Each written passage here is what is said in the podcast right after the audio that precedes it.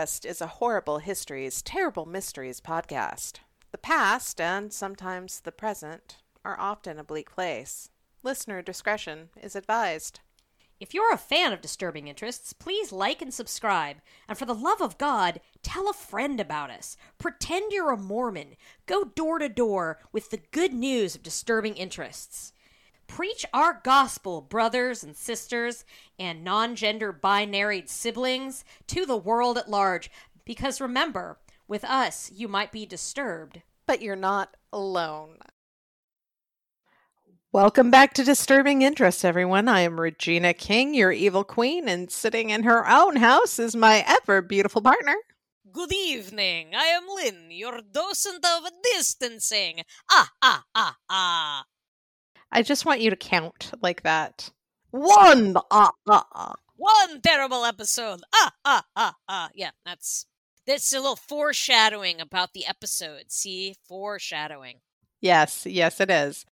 Anyway, on that note, before we dive in to this uh, ghoulish, blood-soaked episode, Ah, ah, ah, ah. I'd like to give a couple of shout outs. First to Dara Day over in Oklahoma. Thank you so much for all of the love that you sent to us. It really means a lot. We appreciate you being here for us because we are here for you.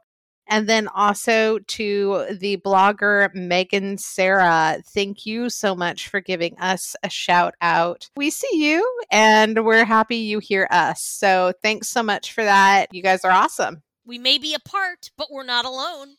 We may be disturbed, but we're disturbed together. Yes, something like that. Sure, sure. So how how you doing? How's this week going? Oh, yeah. Woo, Hellscape. What a debate. Yeah. This is the fuckiest timeline. Oh, the fuckiest. It really, really is. Am I the only one who's beginning to look out the window every morning and say, hmm, what does the apocalypse have ready for me today? Well, I do that right after I check the smoke forecast. Who knew growing up that I would be looking at a smoke forecast? I mean, that's a thing now. The smoke forecast. Wow. Fire tornadoes are a thing now. Yeah. Hurricanes in the middle of Iowa are a thing now. Sure. Why is nobody talking about all of this bizarre bullshit that is going on that we're not talking about? Because there's so much other bullshit that you just back burner it, right? Jesus, man. Fuckiest oh timeline. boy. What a timeline. Well, Wilhelm got me today's delicious beverage that will be going with our story. And it it's terrifying and I don't want to drink it, but I'm gonna for you guys. It's Bandit, is in like little bandit. Bandit wine seltzer. Ooh. That's right. It's the unholy communion of wine in a can and hard seltzer. So scary. And it's 1% for the planet, it says. Wait, what's the other 99% for? Mars? I don't know. I don't know. Yes. Underworld? So it has like a lovely, uh, it's Rainier cherry flavored wine Mm. seltzer. A lovely image of Mount Rainier, I assume, on the front. And you'll be pleased to know that the label tells me that it's got no sugar added, it's 90 calories, and it's vegan. Because, you know, usually there's meat in your wine. I mean, are they just like slipping cows or pigs in? Like, go wade in that vat over there. this is me being a snotty enophile. I actually know what they're talking about. So when you do stuff to kind of clarify wine, you can use a thing called isinglass, which is actually made out of, I believe, fish gelatin. so Uh, some wine might not be vegan, but I don't care. I don't care. I don't care. I'm a bad person, but there you go. But yes, isinglass. But uh, it is vegan, so you'll be happy to know that there are no fish gelatin or cow parts or anything delicious in this wine. made with real vegans. So I'm gonna open this bad boy up. I chose it too because it was red on the cover. so it will go with today's episode. So here we go. Ooh. Oh, it's a good snap. Oh God, it. Oh my God, it smells like Robitussin. I don't think I can do that. this smells like throwing up when I had the flu as a kid. This is gonna be great. I'm so into it. Oh that. Oh that's. Oh no, no. I don't. No, no, no. No, this is sad. This tastes like sadness. it's not even very fizzy. Like I expected it would be fizzy. It's tastes like if you took like a glass of shitty like wine, like cheap Chardonnay, say, poured some Dimetapp or Robitussin in it, and then diluted it by half with like flat warm tap water. This is Oh my god, that sounds so bad. two thumbs down. Oh no, I'm gonna. Ugh. Um. You know what? No, no, it didn't get better on the second sip. Hang on a second. I'm gonna see if I can get Will to bring me some real wine. Hey, Will.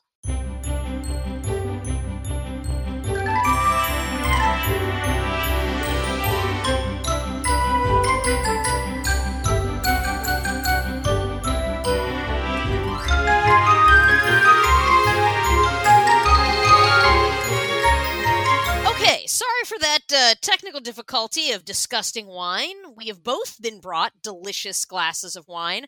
I'm enjoying a very dark, blood red Cabernet from local uh, of a local vintner. Vintner is that a vintner? Winemaker, guy that makes wine. Elevation. The guy who steps on the grapes. Yes, he does. Uh, in a scientific. We call way. him the purple toe. Yes. So it's lovely. It's it tastes like actual wine. It does not taste like the sad phantom ghost of wine, which is what was in that can. That was the sad phantom ghost of Robitussin Pass. That was literally that was the worst wine I have ever put myself through for our listeners. So we've hit new highs this week. Woohoo!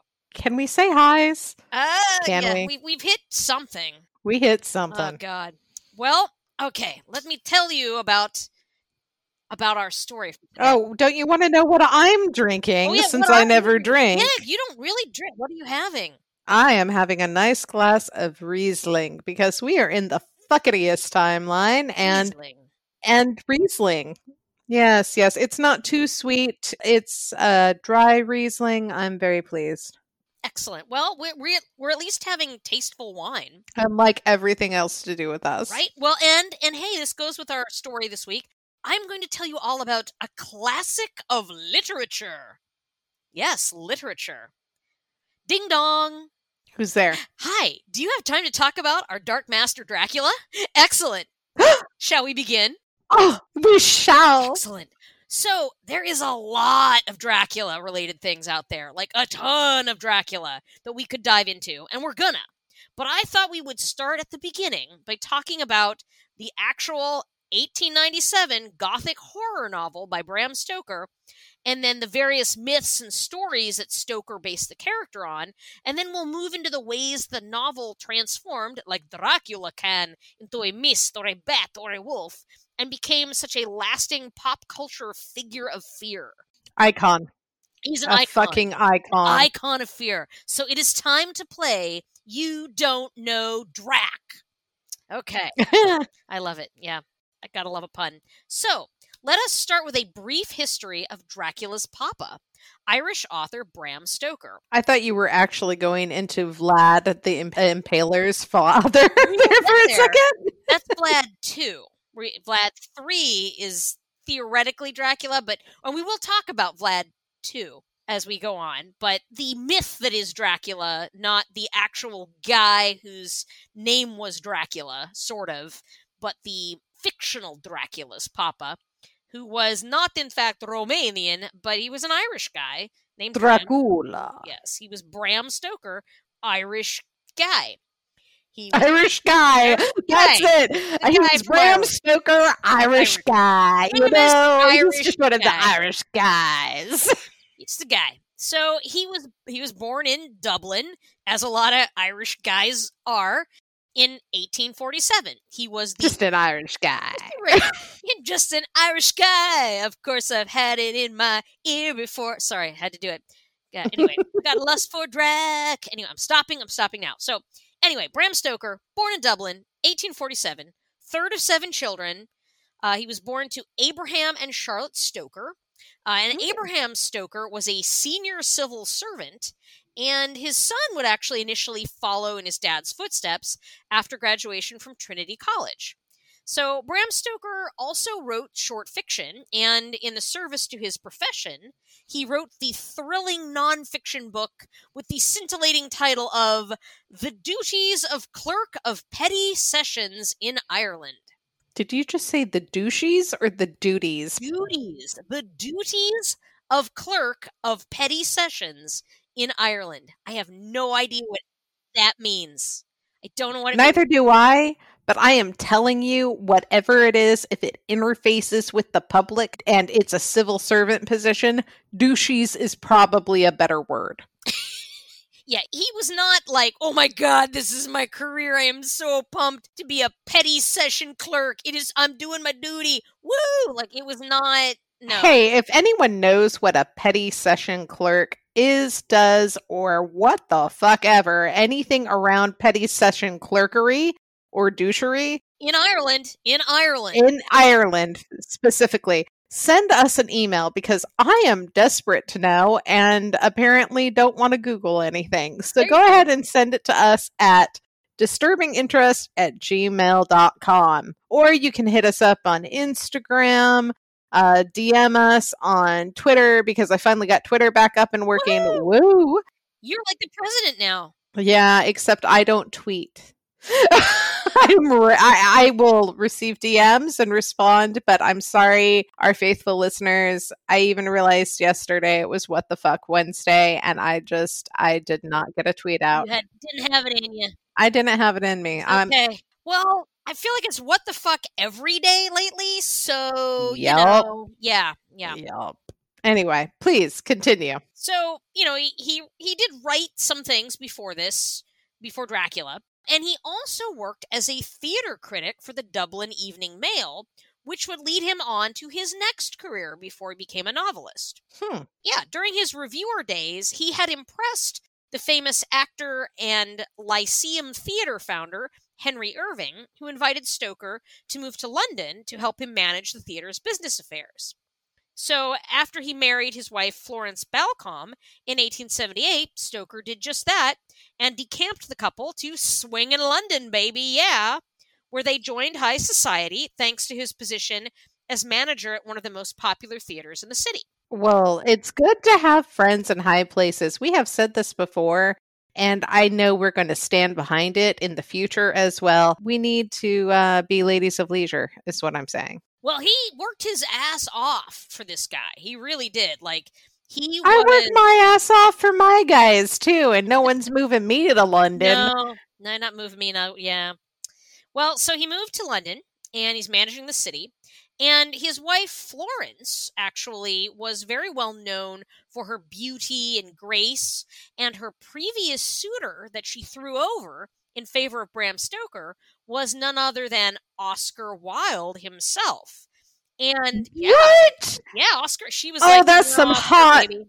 Juicy gossip from quite a while ago that I probably should have already known. I love it. Yeah, well, and Oscar Wilde initially kind of shunned Stoker because, you know, he's a little bit salty after Florence was like, bye, boy. You know, as Yeah. you might be. But eventually, they did, in fact, rekindle their friendship. And Stoker even visited Oscar Wilde on the continent after Wilde's trouble with the law sent him packing thanks to his homosexuality. Oh, yeah. is- I don't think that marriage would have worked out anyway. Okay, this is some hot goss here. There's some speculation that Stoker himself was a closeted gay or bisexual man, particularly since there's a lot, if you've read the book, Hmm, there's a lot of kind of homoeroticism happening in Dracula. very true. But that's it, it's all speculation from the modern lens. And Stoker certainly never encouraged that view in his life, despite the fact that he absolutely adored super gay American poet icon Walt Whitman, even going and he even went so far as to endorse a letter that suggested that all homosexual writers in Britain should be imprisoned like Oscar Wilde had been, which sucks. But, you know, it's a shitty thing that he did, and I'd rather stab in the back, but it might also be eh, kind of a cover your own ass move on Mhm. his part. And also, kind of if he had secret conflicted feelings about the men's, he might be doing that too. So, You know, if people were just accepting about sexuality as long as it's between consenting adults and no one's getting hurt, I'm going to say that every freaking time. Consenting, no one's hurt, adult. If people were more accepting about that, can you imagine the world we would live in? It would be amazing. Bram Stoker, Oscar Wilde, his wife, they all would have been in a loving relationship together and we would probably have five more books that we were so excited over. I mean, quite possibly, but yeah, it was um it was not an awesome open-minded time in that way. Is it now? Has it ever been? You know, I think we're getting better. I do think we're getting better, you know. Oh yeah, I mean, we're not locking people up in this country for being gay, but I had to specify this country. I'm just real tired and and full of rage been reading the news again. I have. I need to put myself on another news blackout. Just just nothing but like the bunny channel. Just bunnies. Bunnies. Oh, I need to send you the video of Rocky running up the stairs in slow motion to put up on our social media oh. because he is the most majestic floof of a dog you've ever oh, seen. Buddy. Mm-hmm. Anyway, please continue. I digress. That is that is fine. Uh, in fact, weirdly enough, that was written at the top of the next paragraph. Ah, nice. Psychic. So, starting at about 1893, Stoker started making regular visits to Cruden Bay in Scotland to take these month long writing holidays, and it was here that he started writing Dracula. In fact, nearby Slains Castle, quite probably inspired much of the physical descriptions of Castle Dracula, including its octagonal hall, which is a dead ringer for the real room at Slains. He also visited the English coastal town of Whitby in 1890, which many feel was also inspirational for the novel, as Dracula's ship runs aground there, and he meets Mina and Lucy, who are holidaying there in Whitby, and who soon become two of his victims. So here's an interesting sidebar. Thanks in part to the popularity of the novel Dracula, Whitby has also contemporarily become the site of Whitby Goth Weekend. It's a twice yearly dark music festival that has been held there since 1994. So one day, once we're all shot up with the Fauci juice, and we're not going to die of the Rona and aren't going to be run afoul by orange Nazis so that other countries don't consider us a pariah plague state and let us actually come into their borders again, I have got this on my bucket list. Nice. We could do this together. Disturbing Travels, you know, Travel Channel. Hit us up. We right? got this. Got to do this. We are the people that you want to stand behind and send into haunted, crazy ass places because she's going to stand there at four foot nothing and be like, Was someone murdered here? We'll sleep there. Do the walls bleed? We'll sleep there. Oh, yeah. It writes itself. I would totally. Why not? So, Stoker did quite a bit of research to write Dracula, although he never actually set foot in any of the locales in Eastern Europe where the first part of the novel is set.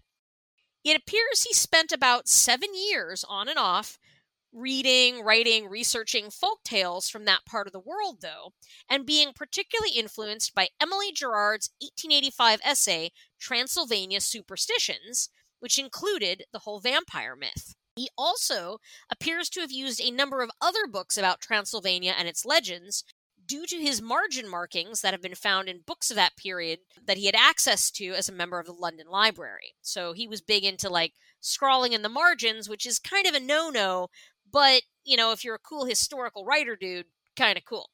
So he also had clippings from U.S. newspapers about the exhumation of Mercy Brown in Rhode Island from 1892. But mm. but scholars are not sure if it influenced much about this actual book. So Mercy Brown, for those that are like, eh, name sounds sort of familiar, she was an unfortunate woman whose entire family, herself included, slowly succumbed to consumption, or as we call it today, tuberculosis. So friends and family swore that it wasn't TB, but rather a vampire who was slowly preying on the Brown family, and eventually the bodies of the deceased family members were dug up to put minds at rest. One body among them, the teen daughter Mercy, was found with almost no decomposition and blood still in her heart, So the local yokels decided she defo was a vamp. Of course. That's that is the sign of a vamp. I personally have always thought that Mercy was kind of where he got his idea of God, what's her name? I'm blanking on it right now. Lucy. Lucy Westenra? Yeah, some people some people think that other scholars say no, but they are very similar. And you know, if she's not a vampire, what was it? Well, it was the fact that she died in the middle of winter, dumbass. And basically, it acted like a freezer for her. So, you know, how you put, I don't know, chicken in the fridge and it doesn't go bad for a while? Same thing if you bury a body in frozen ground. No!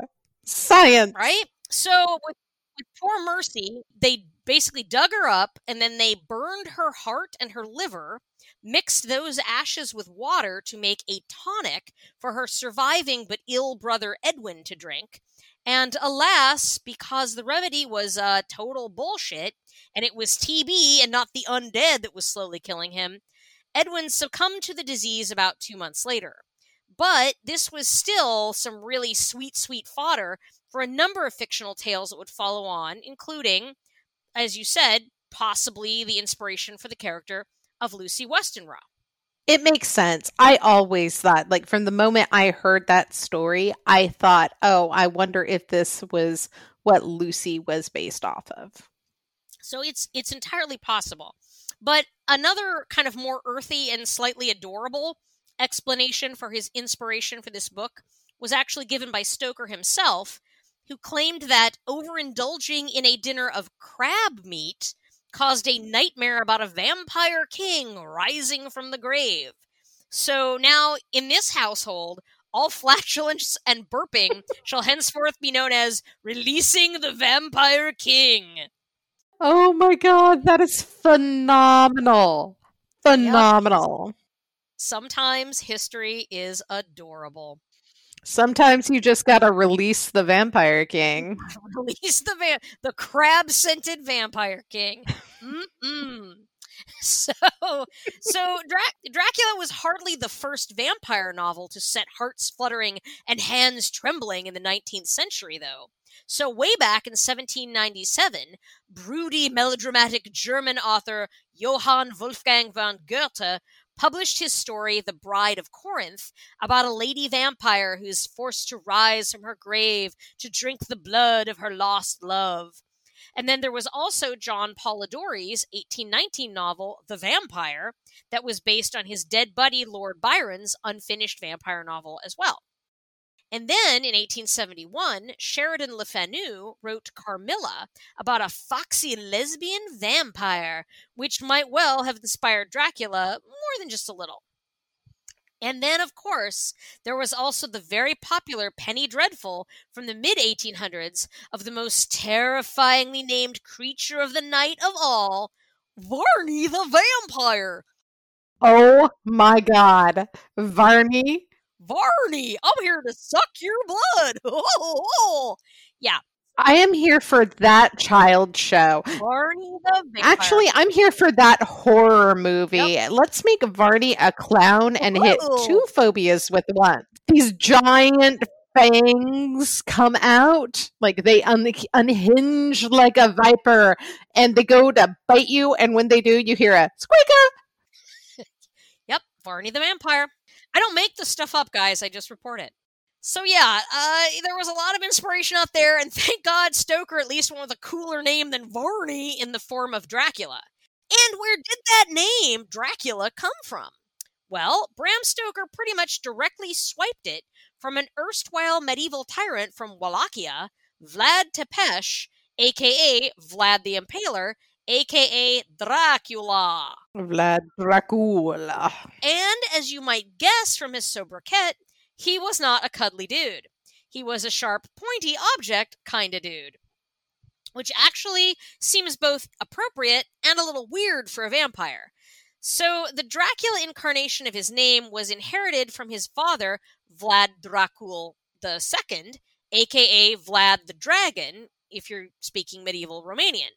And Vlad's dad got his got his name after becoming a member of the Order of the Dragon, and Vlad Tepes's name is the Slavonic genitive form of Dracul, wherein the addition of the A at the end indicates that he is son of the dragon. You son of a dragon. Does that technically make him Fire Nation? Uh, could be. I don't know. I, I haven't. I, I don't know how that tracks, but yes.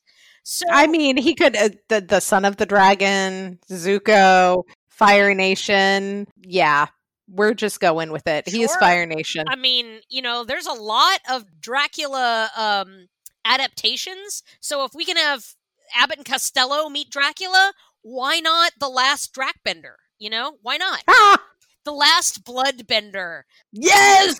Oh, now that actually sounds pretty rad. Well, uh, that would make him Water Tribe then, because there was a Bloodbender. you have thought a lot about this.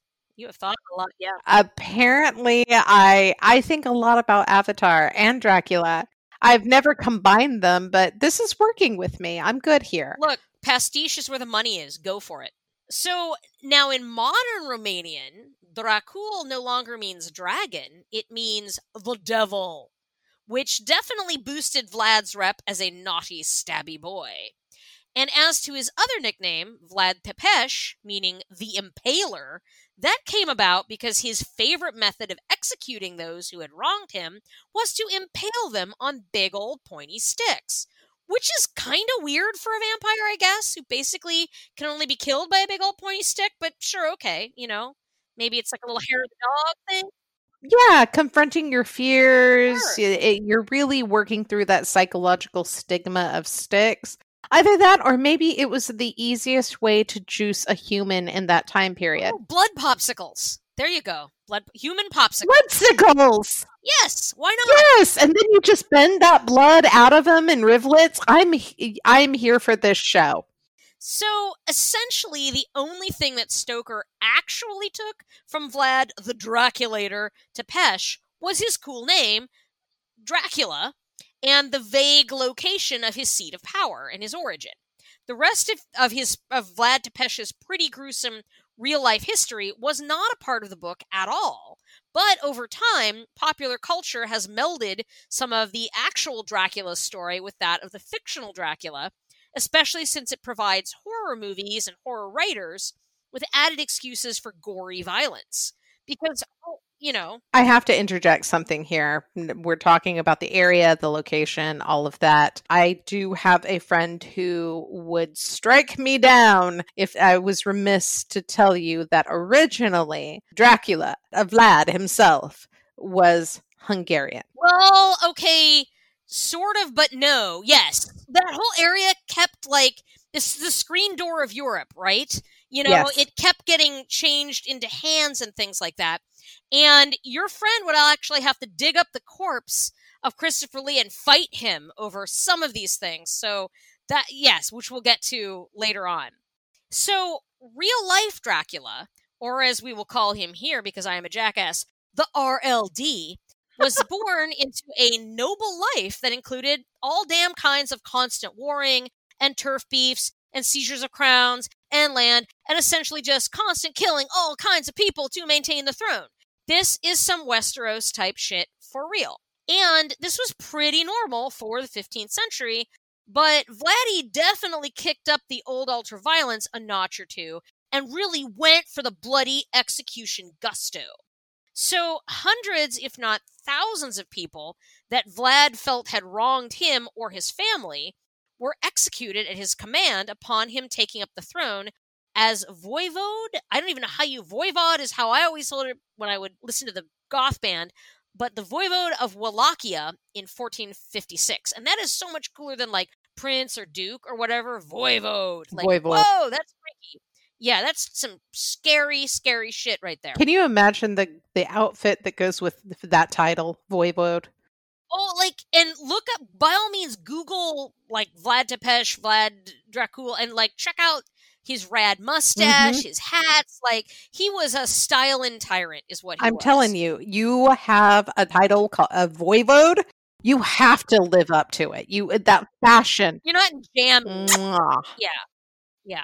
So he would then take the stuff of all the people that he had done in and distribute their worldly goods and their lands and possessions amongst his supporters to curry favor. So, I mean, he was a pretty smart and efficient guy when it came to kind of conquering things and taking stuff back, right? Land back. Kind of like a bloody Robin Hood. Eh, but mostly for his own well, and we'll get to cuz he's he's kind of controversial in that not a lovely dude, but also very like pro the homeland. So he kind of he's heroic in that he's working toward independence, but kind of awful in that he's just fucking killing everybody to get there, right? And he also went ham on the Saxon merchants who just kind of came to his land to trade with stories of him impaling them and then going after the supporters of his rival, the delightfully named Dan the Third. Hey dudes, it's King Dan. What's up? Right?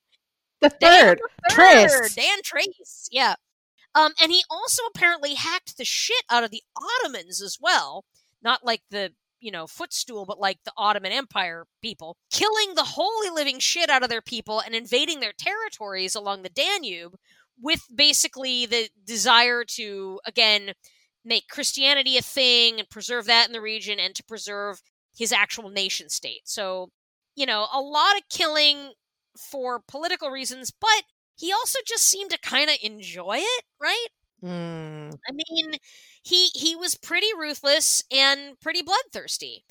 Although, a point of caution in these tales to note is that again, though he definitely developed a reputation for just cruelty and taking everybody down in his lifetime, the bloody deeds that were attributed to him definitely got embellished to suit the grievances of whoever was talking about them.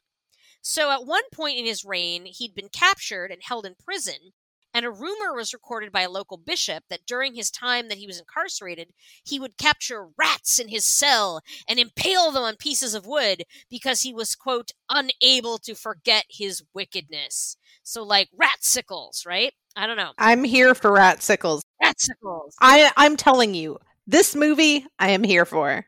And then other crazy stories about his awfulness included an incident where some Turkish messengers came to pay their respects to him as they were passing through, but their custom forbade them from removing their turbans when they bowed to him. So Vlad just straight up like fucking nailed their turbans to their heads with spikes to like prevent them from ever taking them off again. So like you know, a little histrionic, our Vlad. You know, I'm just saying that people with a true lust for murder, murder, serial killers, they did real well in the past. Oh yeah, nobody was going to stop them Mm-mm. at all. Ted Bundy, he would have been very well respected and probably Yeah. had his own country. He was very charming. Right? He he had the lust for blood. Sure. Didn't have the cool mustache though, like Vlad. Like you need that mustache. I think he could have grown a cool mustache. He probably had it in him. So then another situation that happened that really kind of cemented his legends was the invention of movable type and the printing press that allowed for mass publication of books that happened right around this time. And horrible, gory stories of his cruelty suddenly became some of the first best selling books in Europe. Turns out pot boilers have been popular from the beginning. And they were illustrated too. Oh, yeah cute little woodcuts on the covers with Vlad just literally sitting there at his dinner table, surrounded by a bunch of dead bodies on sticks. Nice. That is the best way to have dinner. Very, very classy. Right? I have to say, it, it adds to the ambiance. I would bet that Crate and Barrel of that time had the impaled corpses collection that you could buy, like, just kind of put up while you're having your, your meatloaf at night. Very, very nice. And, you know, why get a hanging fern when you can have a dude on a pike in the dining nook, right?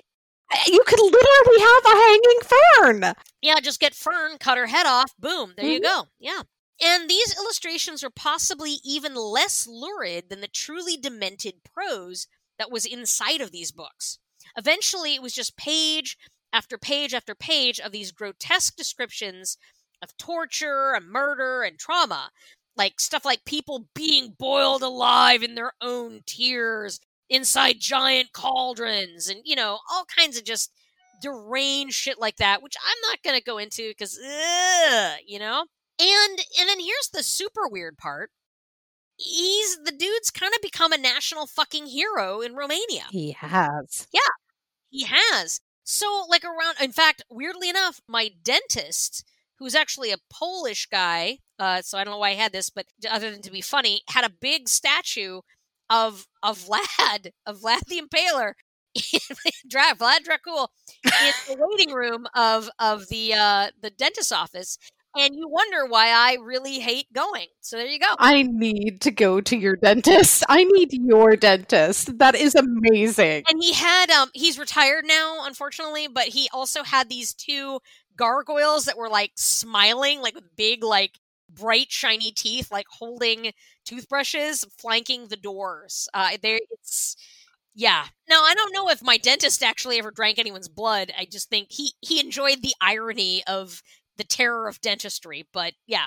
But yeah, no, seriously, like Vlad the Impaler is a popular Romanian hero because around the 19th century, his image got a real spit polish by the local historians of his native land, and he became regarded as a model of courage and patriotism for like fighting the good and gory fight for the independence of Romania.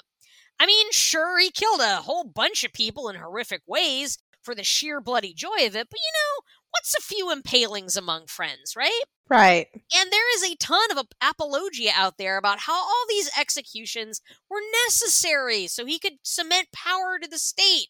And I gotta say, it kind of feels like our current red cap crazies would have been 100% Team Vlad as well, right? I would just like to go back for a second and say, look, it depends on how close your friendship is when it is a benefit to have an impaling going on.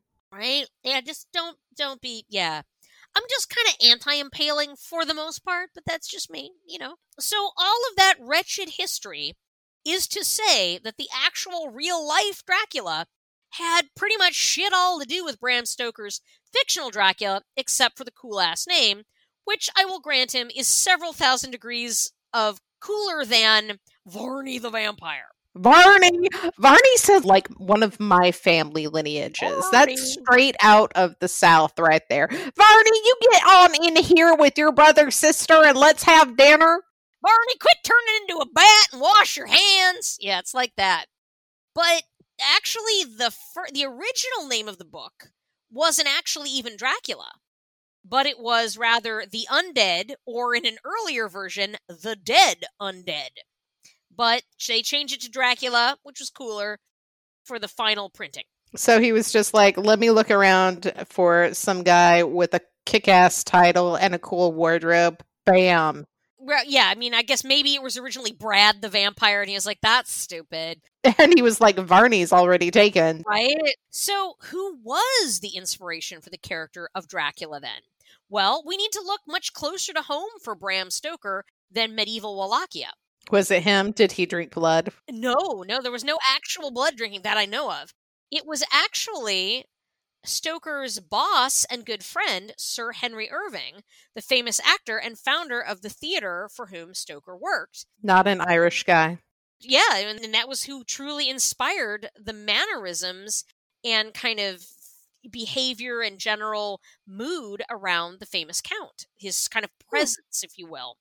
And in fact, Stoker had hoped that Irving would play Dracula in a future stage adaptation of the novel, but that never came to pass because Irving was like, yeah, no, that's dumb.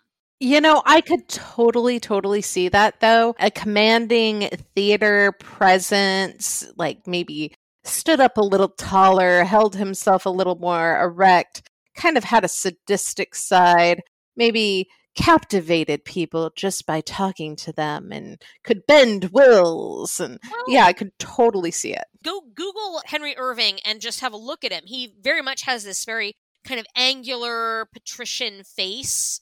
So i you know i could definitely see it. You know he's got these kind of heavy dark brooding eyes. So yeah I, totally. So Stoker actually did adapt the novel two years after its publication into a theatrical format under the title Dracula the Undead, and that play was performed only once at the Lyceum, and just basically to establish Stoker's copyright for future stage adaptations, and it was apparently terrible. It was like four hours long. It took 700 people. It was just, it was some bullshit. Okay. I looked up Henry Irving and holy yeah. shit. Doesn't he have that like I am a brooding vampire guy? Ah, ah, ah. Yeah. I will charm you and suck your soul and your blood and ah. But alas, he never actually played the count. He just inspired him. He didn't have to play it, he lived it. He lived it, man. He's got this one picture that it looks like some kind of uh, Catholic get up but the hat the hat really and the cardinal hat kind of yeah thing. something it's it's got four corners on it. But yeah it it definitely he you can tell all the way. He looks like dracula. Ah ah ah well it was kind of a savvy move on stoker's part for the future to do this whole getting the theatrical copyright happening because even though critics including Sir Arthur Conan Doyle, just raved about this novel and said how great it was. And readers who did read it thought it was a really fun kind of tale of dark adventure. It wasn't really a bestseller and it didn't generate much income for Stoker. In fact, he was so poor by the last year of his life that he had to ask for a grant from the Royal Literary Fund just to cover the basic household costs of living. Aww. Yeah, I know. And Stoker died after a series of strokes in April of 1912. His widow Florence was forced to sell his notes and outlines for the novel at an auction at Sotheby's in 1913, where they fetched the hardly princely sum of just two pounds. Wow. Yeah, sad Transylvanian trombone. But the family fortunes were about to change a decade later thanks to a German film studio founded by occultists and terrible businessmen who decided to file off the serial numbers, so to speak, on the novel and present it as an original film script for a little picture called Nosferatu. Which we have discussed in yeah. yeah, previous episodes. So I know I've bashed your ears already about this film in another episode that we did. I, I believe so, yes. But let me just give you a quick and dirty rundown on the Cine scandal that went down around the rights to this film. So, Prana Film Studios put this silent German expressionist masterpiece out in 1922. And it is an absolute gem of a film and is almost universally regarded as a classic of the horror genre.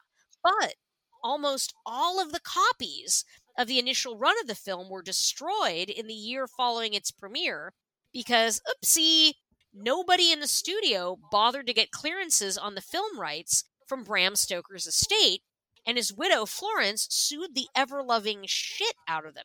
She sued the lederhosen off those Germans. And it's essentially the exact plot of Dracula, except the setting was changed to 1830s Germany, and instead of calling him Count Dracula, the bloodsucker is renamed Count Orlok. And because it was kind of the Wild West early days of cinema, nobody at the studio figured there'd be a problem with this. Spoiler alert, there was a problem. So Florence Stoker basically came at these guys hot and heavy with her lawyers. She threw the book at them and she won ordering damages to be paid to her and all copies of the film to be destroyed. Well, ha ha, Florence, the joke is on you because Prana Films was bankrupt by that point, and so all she got remunerated were her legal fees because, you know, lawyers always make sure they get paid. And one copy of the film did indeed survive the funeral pyre, and it got passed around the world from cineast to cineast and new copies were made of the print, and it generally grew in kind of infamy and popularity as one of the earliest examples of a cult film. And ironically, this is what actually made the novel suddenly popular again. And a newer, and by all accounts better, version of the stage play of Dracula was written with permission from the estate in 1924 by playwright and actor Hamilton Deane, who'd also been a member of Henry Irving's theater company. And he knew Florence and he had known Bram Stoker. And it was a hit with UK audiences, and eventually it moved across the pond in 1927, where a then unknown Hungarian actor named Bela Lugosi took up the cape as the Count. And it was a smash hit in the States, and Universal Pictures acquired the film rights to it and made it into a film in 1931, in which Lugosi reprised his role as Dracula. And though the American producer of the play did buy the rights for Hamilton Deane's version of the story, he failed to actually pay Florence, sad trombone again, what she was owed for the show, and he died before the matter was actually settled. That's Jack. Yeah, She just keeps on getting screwed. She does. And in fact, it's worse than that. Bram Stoker failed to properly register his copyright of the novel no. when it was published in the United States. And so Universal Studios discovered that the book was actually technically in the public domain in the US. Oh no. yeah. So, so, all of the US movies that have been based off of Dracula, TV shows, stories, blah blah blah blah blah. Are you telling me that the the hype of Dracula is due to it being in the public domain? I think that's part of it. Now, Universal is really don't touch me about its Universal monsters. Like, they will come for you. The actual images of their versions of them, they are very, like, protective of, but things like Frankenstein, werewolves, Dracula, at this point, totally all public domain.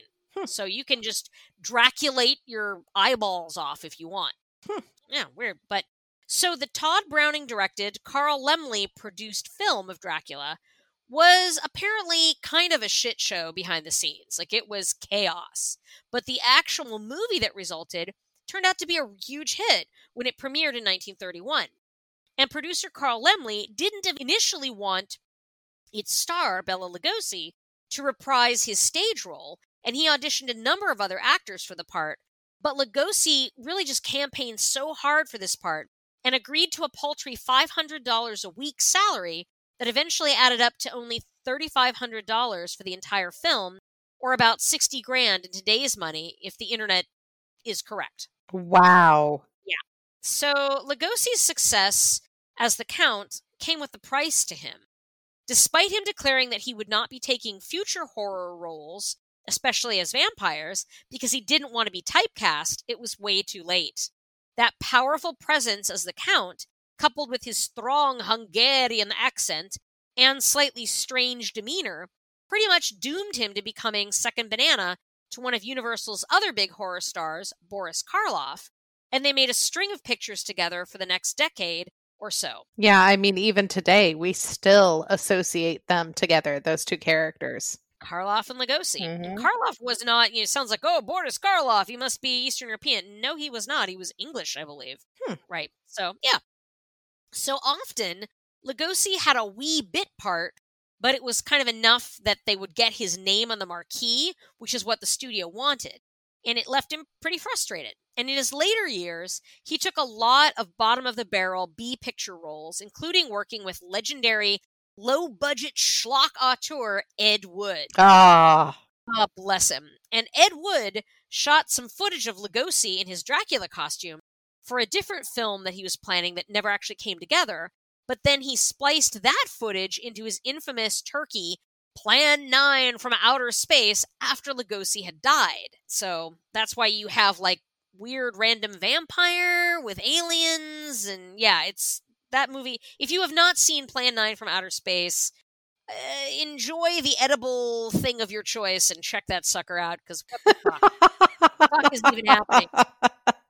That is so true though. Oh, you God. you need either some kind of drug, psychedelic, or a lot of alcohol on board to sit through that one. It is it's it's a it's something. It is something.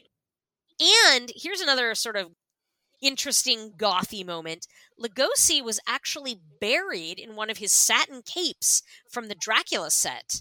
So that even in real death, he was unable to escape the Count. Is that canon? Because I, I didn't know if that was canon or not. No, it, it actually is. And he did not request that. People say, oh, he asked to be buried.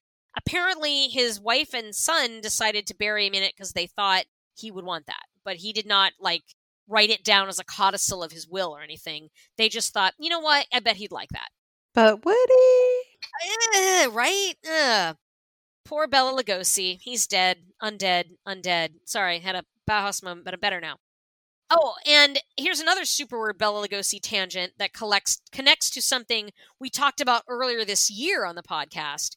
So, the main protagonist of the furry anime Beastars that uh, so upsettingly captivated me back in March. He's, his main character is Legoshi in honor of Bela Lugosi because oh. Japan, right?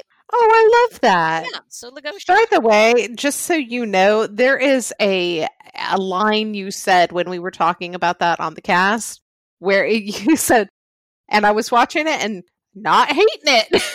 it has become a tagline around my house. Not hating Not it. hating it. Not Yeah. hating it. I'm, I'm gonna watch the second season if it comes out because uh, apparently I'm a furry. Hell yes. I'm a furry.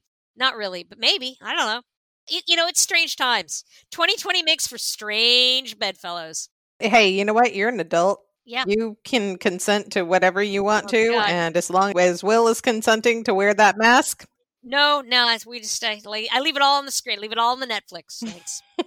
so Lugosi wasn't the only actor to become synonymous with the role of Dracula on screen. However, in the UK, Hammer Film Productions got into the horror act in the 1950s and found great success with their 1958 version of Stoker's story, starring Sir Christopher Lee as Dracula and Peter Cushing as Van Helsing. the great Christopher Lee. Ugh.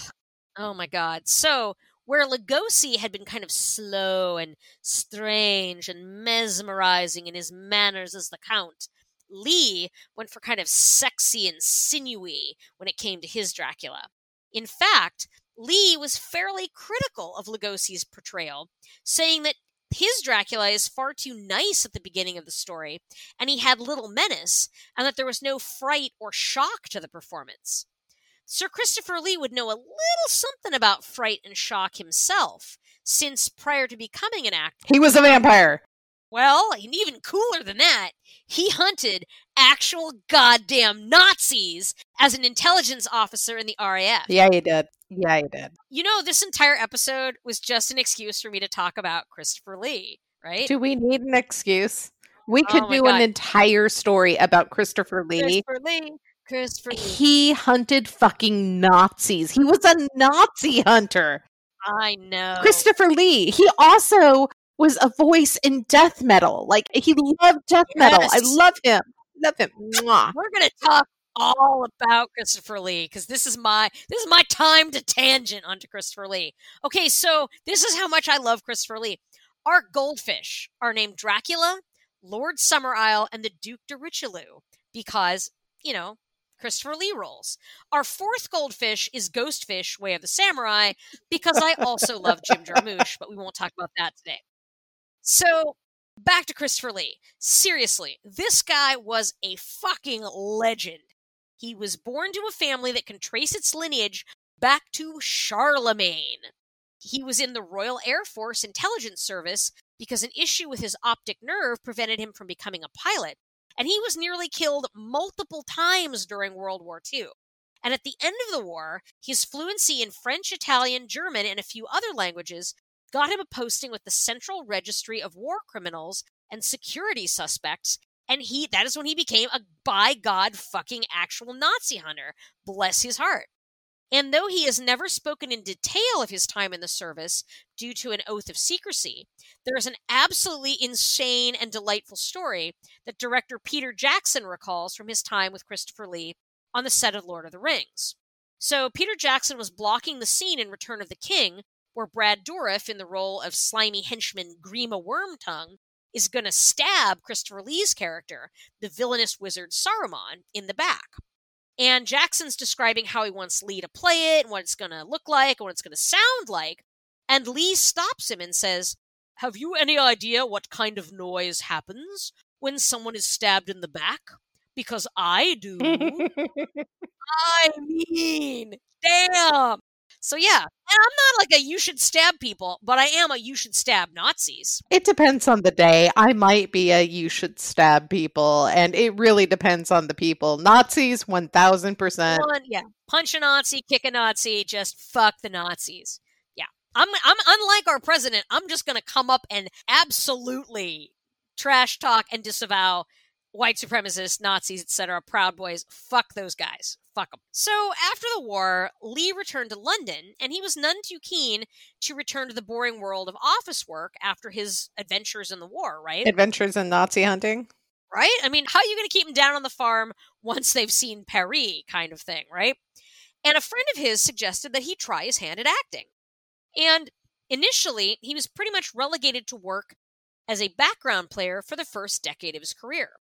His impressive six foot three inch height really kind of held him back a bit, and he was also told that he was getting a bit long in the tooth to be starting an acting career at the age of 30 or so. Oh, fuck people. Right? Well, he, you know, he showed them. So he worked steadily, though, through the 1950s, often playing kind of stock action characters. And then in 1957, Hammer Films came calling. And his first film with them was The Curse of Frankenstein, with his frequent on screen partner, Peter Cushing, playing the role of Baron Victor Frankenstein.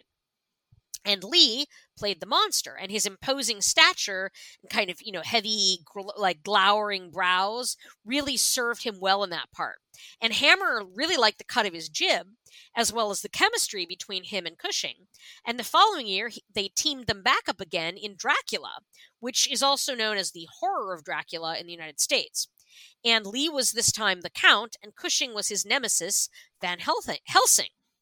And audiences just went wild for Lee's dark, brooding, sexy count as he noshed his way through a bevy of buxom beauties. It's not your mother's count. Exactly. And there is this great, hilarious quote that I found online from a journalist named Tim Stanley about Lee's take on the role. He said, Lee's sensuality was subversive in that it hinted that women might quite like having their neck chewed on by a stud.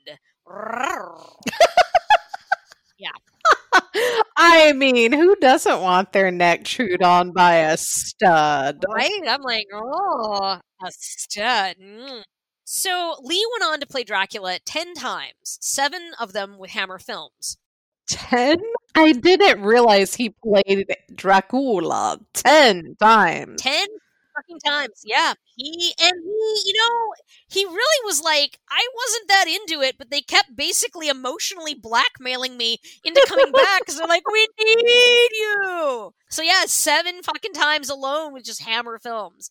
And he also played a wide assortment of other characters and roles in the Hammer horror and thriller movies, including taking the role of Rasputin and as multiple characters in their Sherlock Holmes pictures, including one turn as the consulting detective himself. Although my favorite Hammer horror film with Christopher Lee is actually The Devil Rides Out, which is based on the popular occult novel by Dennis Wheatley, in which Lee plays the Duc de Richelieu, who has to thwart a cult of devil worshippers and their nefarious plans. And it is fabulous and super 60s, and it's great. But my other favorite role, which is not a Hammer film, for Sir Christopher Lee was in The Wicker Man in 1973. Classic. That is one of my fucking favorite films. And no, no, it is absolutely not the Nick Cage version, which, as far as I am concerned, exists on a timeline that is even more fuckety than this one. I deny, I deny, I deny. It doesn't exist. I keep on trying to say that about Nick Cage, period, but you know. Oh God. The llamas, uh, but we're I mean we're talking the Edward Woodward as policeman prude versus Island of the Kinky Pagan Britons. It, it, it is a wall smacking, cop burning, maypole winding, good fucking time, and I am one hundred percent here for it. I mean, frankly, vis-a-vis the Wicker Man, I personally choose to believe, in my mind, that it was actually just a bunch of Christopher Lee's home movies they kind of spliced together.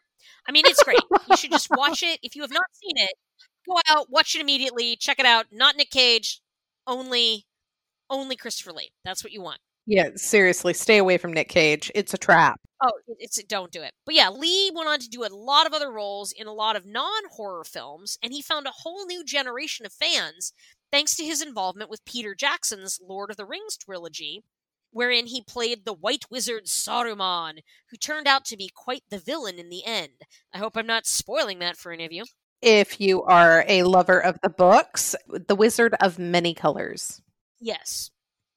The White Wizard walks here. Yeah, sorry, I'm getting all hroom hoom. I'm sorry I had a tree Treebeard moment. It's I'm fine now.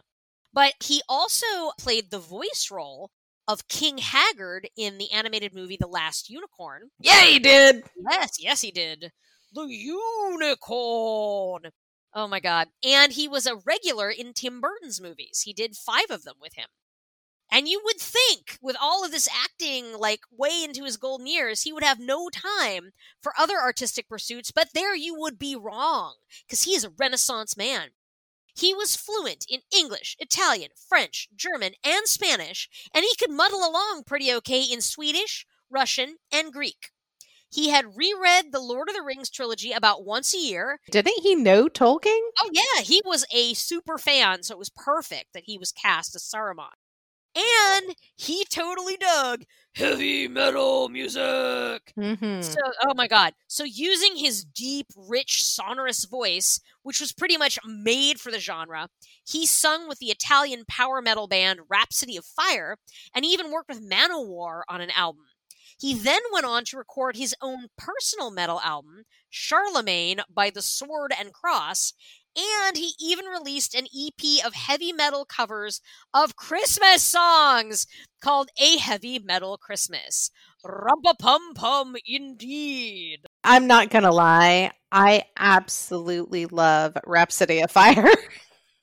I hate I, these are I I'm not even I'm not making fun. Like I genuinely like this music. Like he's great at this. he is. Seriously, He's like, amazing.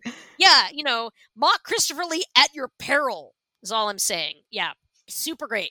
He lived an incredibly long, rich life, and he passed away on June 7th, 2015, shortly after celebrating his 93rd birthday. Or was it all an act and he really is Count Dracula? And he's out there somewhere prowling the forests of Wallachia, luring his victims closer with his sonorous metal renditions of good King Wenceslas. Maybe. Can it be that? Because I'm all about a sexy vampire chewing on my neck, much like other ladies. Yes. Yeah, of course. Did you So- really just say yes over there? Yes. Yes. Yes. so I'm going to wrap this tale of Dracula up by recounting some of the absolute batshit insane titles of films that sought to capitalize on the fame of the Count's name, because I had a hell of a giggle reading them while I was doing research for this story. So just the Hammer films alone are real gems. So these are the, all the Hammer Draculas. Dracula, The Brides of Dracula, because clearly he's maybe a Mormon, he's got brides. Dracula, Prince of Darkness.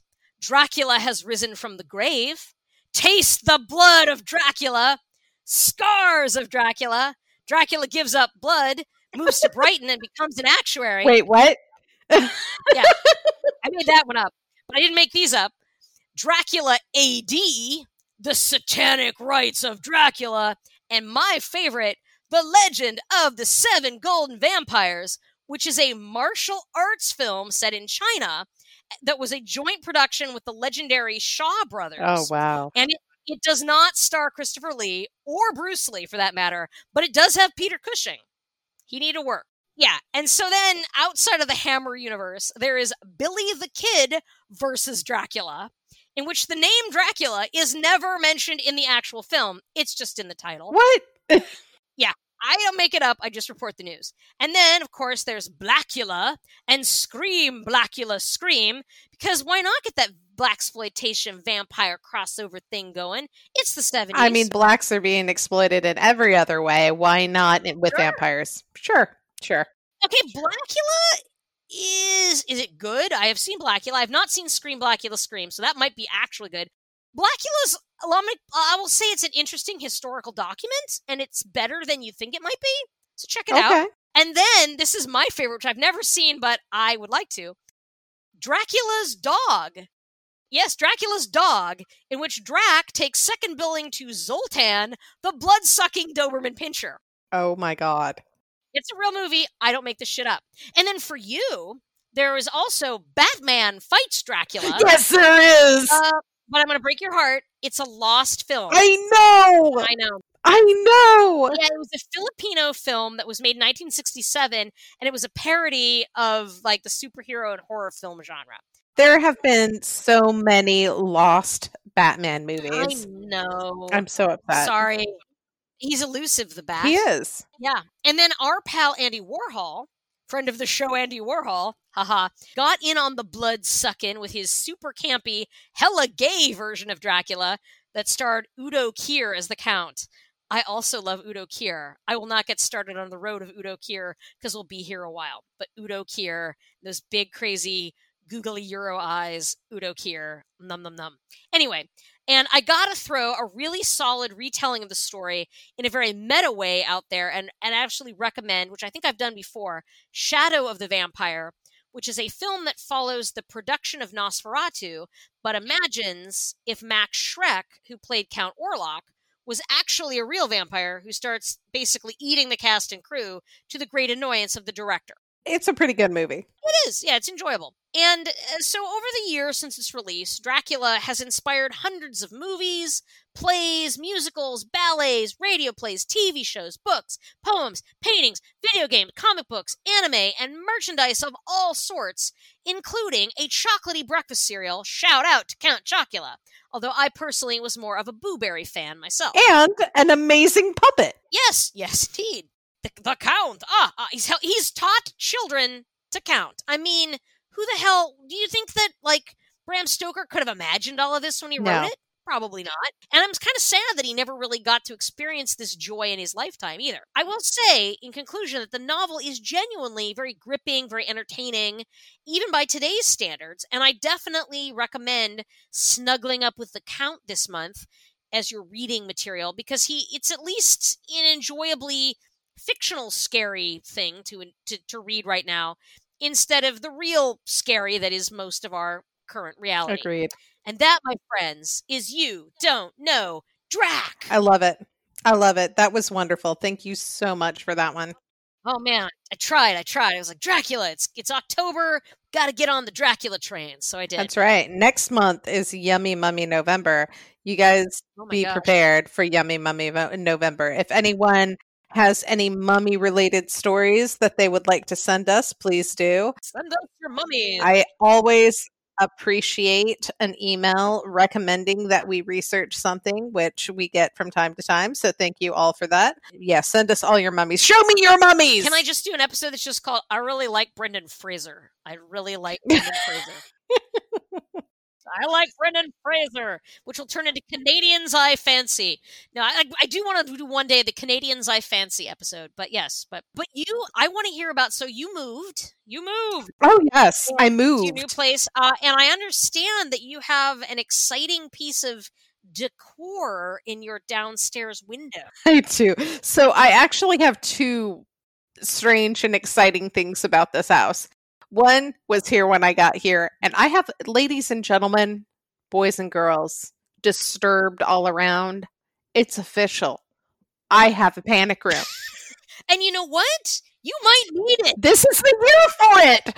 This is the year for a panic room. Excellent. You've got it. Yes. So I am prepared with panic room lifestyle now. I'm very excited about this. I have been waiting. So there's that, which is just lovely in itself.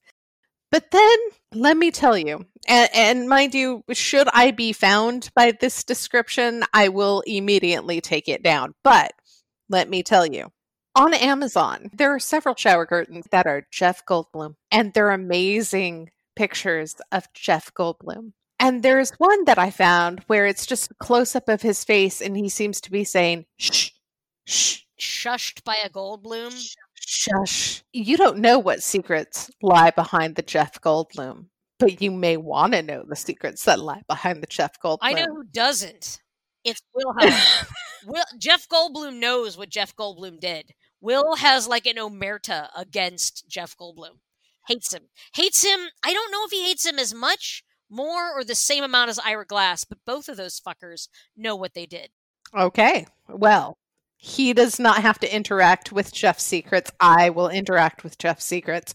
So, what I did is I got this shower curtain months ago, months ago in preparation for moving because all I could imagine, which is the funniest goddamn thing in the world to me, once we open back up again and people can come back into my life, somebody walking into my guest bathroom to shh, just Jeff. Shh.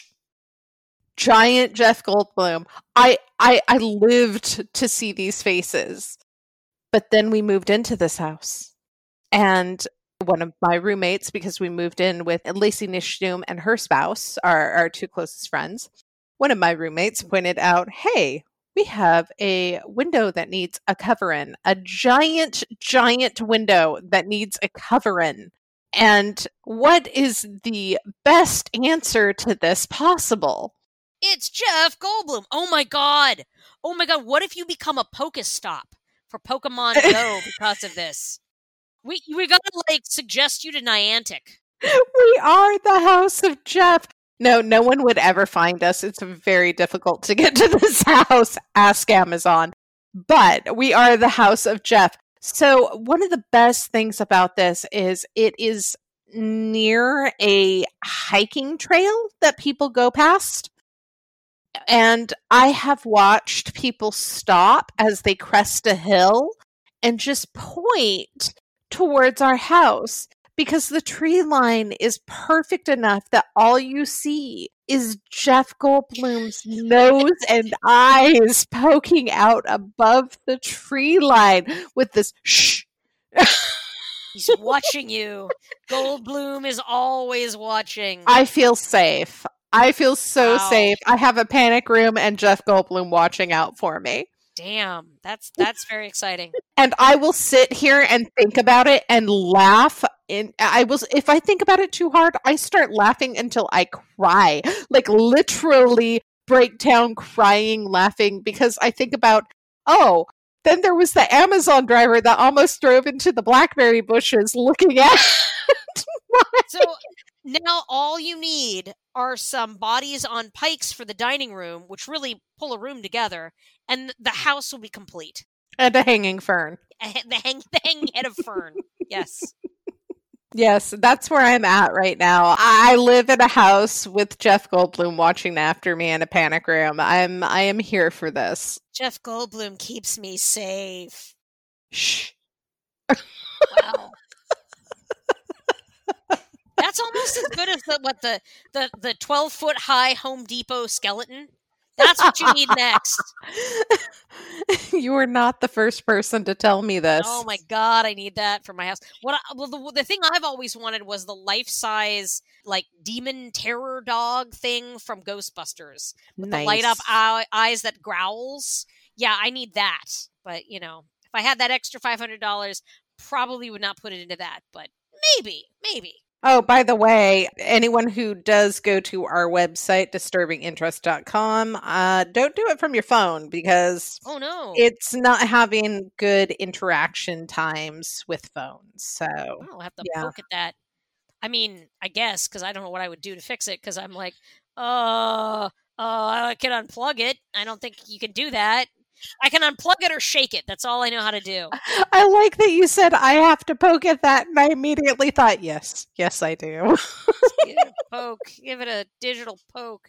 Yeah, I don't, I don't know how to work that. Yeah, I don't know how to fix websites. I'm sorry. It's okay. I will mess with it once I have time and energy, which will not be any time right now. Oh, I heard a great, a great joke where I was like, I feel seen, which was, um, I'm Gen X so, like a millennial, I can adapt to new technology, but like a boomer, I'm mad about it. So. That's good. All right. Well, on that note, thanks for listening. Stay safe. And remember, you might be alone. Or you're alone. You're alone. We're all alone. You might be Jeff Goldblum, but you're not Christopher Lee. You might be disturbed. But you're not Sir Christopher Lee. And you're not a giant Jeff Goldblum. No, or alone. Thank you for listening, friends. Remember, if you would like to reach out to us, you can find us on Facebook at the Disturbing Interest Podcast, Twitter at podcast underscore DI, Instagram at DI Podcast. You can find us online at disturbinginterest.com or you can email us at disturbinginterest at gmail.com. Our P.O. Box is 70515 Seattle, Washington 98127. Remember to rate, like, and tell your friends, and we'll talk at you soon.